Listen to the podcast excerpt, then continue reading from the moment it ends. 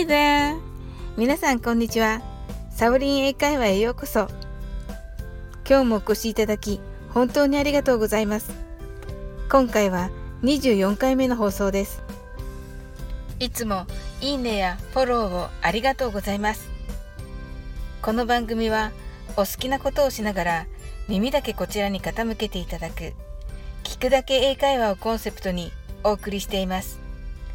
ゆったりと気軽な気持ちで楽しく聞いてくださいね。昨日の第23回も別れ際の挨拶でしたが、今日も別れ際におすすめの決まり文句をお伝えしますね。それは Have a nice day です。この Have a nice day もきちんと発音するにはそれなりの技術がいります。しかしそれを打ち破ってネイティブに簡単に通じてしまうダジャレ英会話を後ほどお伝えしたいと思います。しかしその前に正式な発音の仕方もお伝えしておきますね。Have a nice day は持つという意味の have に一つという意味の a nice は素敵 day は日曜日の日です。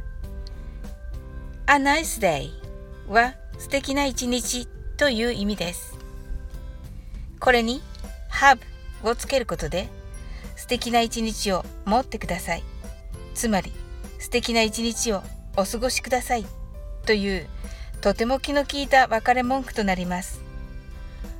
それでは発音の練習をしてみましょう。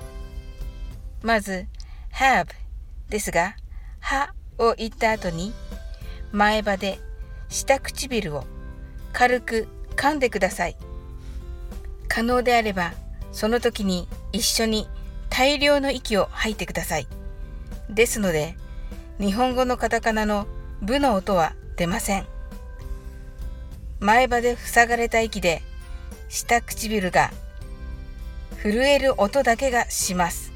このように have 難しいですよね。nice day はそのままで大丈夫だと思います。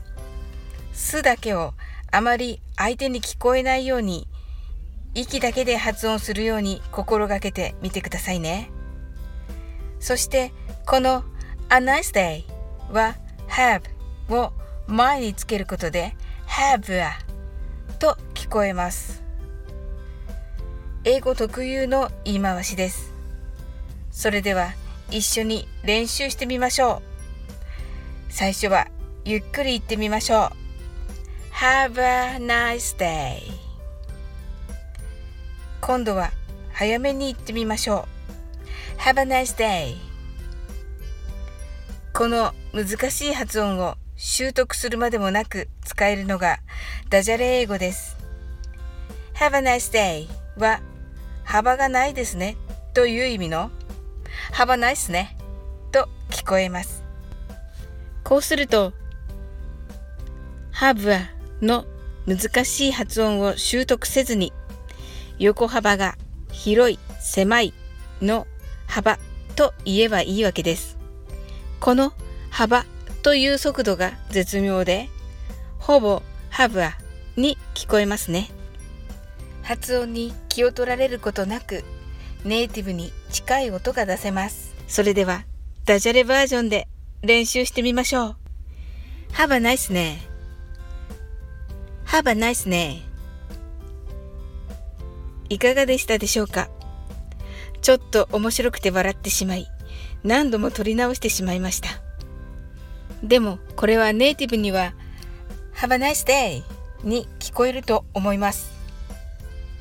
今日も楽しく配信させていただきありがとうございます。またどうぞ気軽にお越しください。いつでもコメントしてくださいね。それではまた次回の放送でお会いしましょう。See you!